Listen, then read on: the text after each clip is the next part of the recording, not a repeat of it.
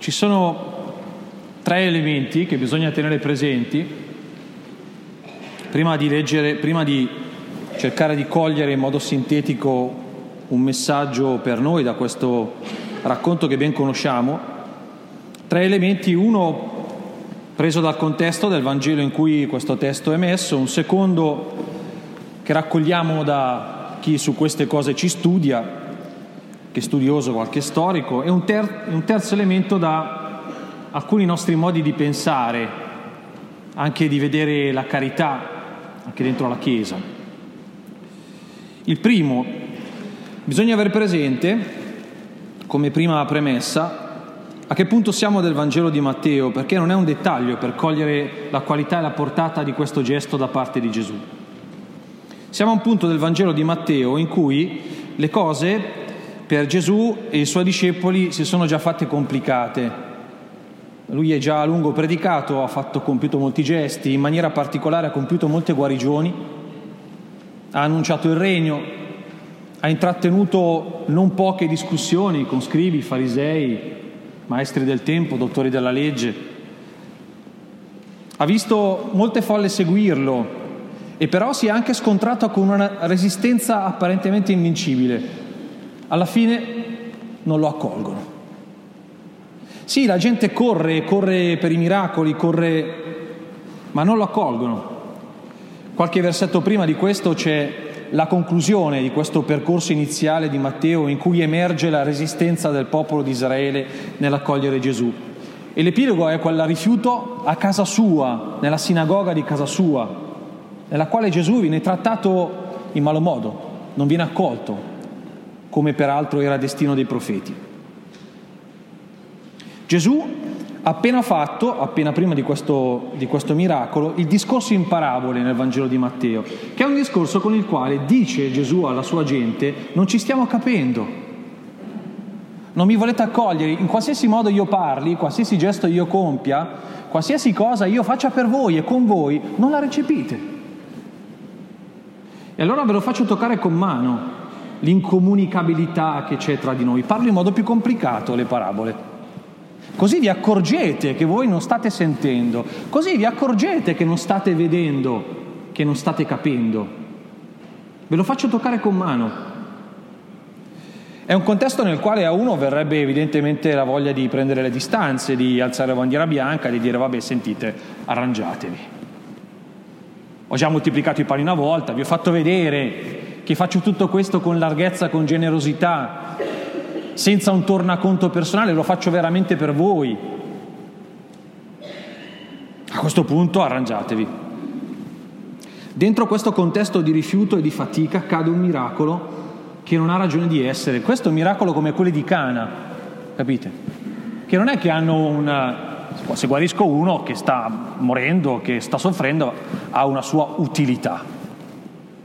Qui anche dal testo sembra che la gente fosse più o meno in grado di arrangiarsi da sola, più o meno. Magari qualcuno no, però di quei 5.000 quanti non sarebbero stati in grado di procurarsi da mangiare? È un miracolo gratuito questo. Che un miracolo gratuito cada dentro un contesto di rifiuto è straordinario. Ci dice qual è la modalità di atteggiamento di Dio nei confronti dell'uomo. Ci dice che non c'è mai la logica del commercio tra noi e lui. Che il pensiero del se io faccio qualcosa di buono il Signore mi compensa con, se io do 50 euro a un povero sicuramente il Signore domani me ne fa entrare 100 da un'altra parte. È una logica pagana. Non funziona così la provvidenza di Dio. La provvidenza di Dio è uno sbocco di generosità totalmente gratuito e immotivato, anche insensato. Ma Signore, ma di questa cosa non c'è bisogno, ma perché la fai?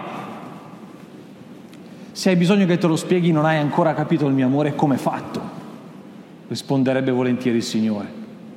Come risponderebbe ciascuno di noi quando, preso dall'amore per qualcuno, fa quelle cose che non sono motivate, ma che dicono solo la qualità della relazione, la qualità amorosa. E quando l'altro ti chiede ma o, ti, o non vuole accettare, dice ma no, fa niente, di questa cosa non ho bisogno, tu quasi ti senti offeso.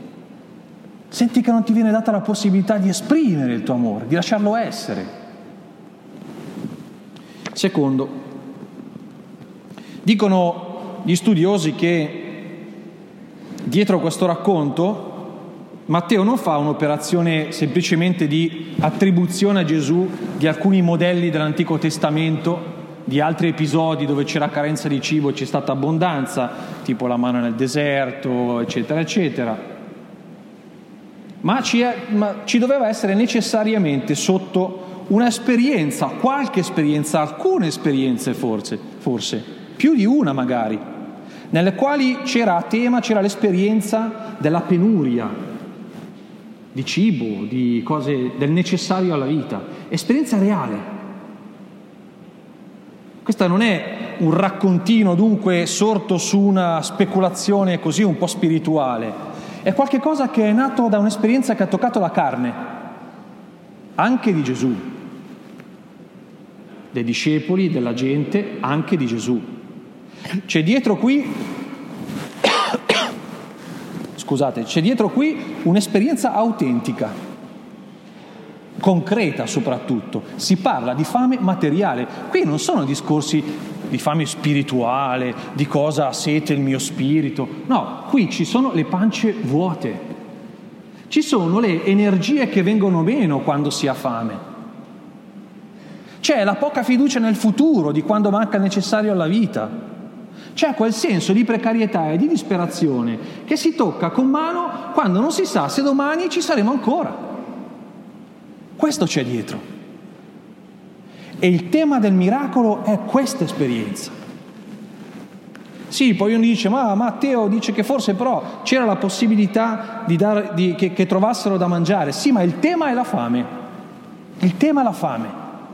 I discepoli vogliono risolverla così, ciascuno si arrangi ma il tema è la fame e la fame vera. Qui è la pancia che il Vangelo vuol toccare, capite? Ed è interessante questa cosa, eh? È interessante questa cosa, che il Vangelo parli al corpo. Noi che abbiamo spiritualizzato all'estremo fino agli eccessi più no? il Vangelo, facendolo diventare una specie di boh, una cosa di buoni sentimenti magari, che fa bene al cuore, che ci rasserena, eh, come una seduta dallo psicologo, un corso di, che ne so io, di quelle cose di mindfulness che, raff- che rasserena lo spirito che va di moda adesso. No, il Vangelo tocca anche per certi aspetti soprattutto la carne. Qui Gesù, sono 14 capitoli nel Vangelo di Matteo, che fa tre cose. Guarisce i malati, dà da mangiare e anche insegna uno senza l'altro fanno parte del contenuto evangelico. Anche questo trovo fortissimamente provocante. Se noi non diamo alla nostra fede questo spessore carnale, usiamola questa parola, che non è uno scandalo, ci manca un pezzo. Ci manca un pezzo. È come se camminassimo zoppi, una gamba sì, l'altra no. Terzo, spesso e volentieri, lo prendo da alcuni modi di pensare che vanno abbastanza di moda anche questi, anche dentro la Chiesa, spesso sento dire questa espressione, no? che, che eh, l'obiettivo della carità quando ci si trova di fronte a un povero, un bisognoso, una persona che sta soffrendo, è quello di, di anzitutto di, sì, di venirgli in aiuto, però la prospettiva è quella di ridargli dignità, di restituirgli autonomia, di rimetterlo nelle condizioni perché possa badare da solo a se stesso. Per carità di Dio, non che questo sia sbagliato. Però mettetemi insieme queste affermazioni con quello che succede nel Vangelo che abbiamo letto. Dove perfino di fronte a una situazione dove forse se la sarebbero cavata, non c'era un bisogno assoluto ed estremo, non stavano morendo di fame, forse se la sarebbero un po' cavata, Gesù chiede ai discepoli di usare un'altra logica. Ciascuno si faccia carico del bisogno dell'altro, anche del bisogno dell'altro. Qui sembra che il Vangelo mandi in una direzione esattamente opposta. Il Vangelo sembra non parlare mai di autonomia, di autosufficienza. Sembra sempre il Vangelo parlare di dipendenza. anzi, forse è una parola che ci dà un po' fastidio, dipendenza, dovremmo dire di relazione, sempre dentro la quale sperimentare questo darsi e ricevere il necessario.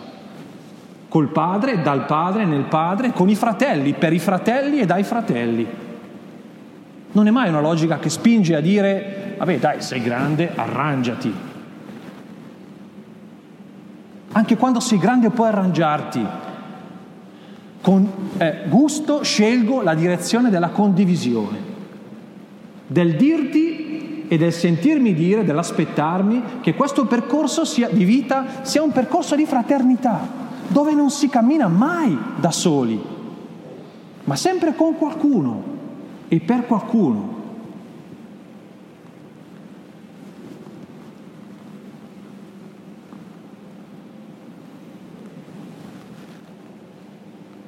È un miracolo questo che tutte le volte che lo leggo mi lascia sempre un po' smarrito perché ha una forza straordinaria. Tre, queste tre premesse dalle quali già abbiamo offerto qualche spunto di riflessione ce lo dicono, ma credo che la, la, la parola più radicale che in questo Vangelo ci sia, e concludo, sia un invito preciso da parte di Gesù. Guardate che, che è questo, guardate che l'esperienza della povertà, che la fame che tutti proviamo ci ricorda essere un aspetto ordinario, quotidiano della nostra esistenza, la, la, la povertà.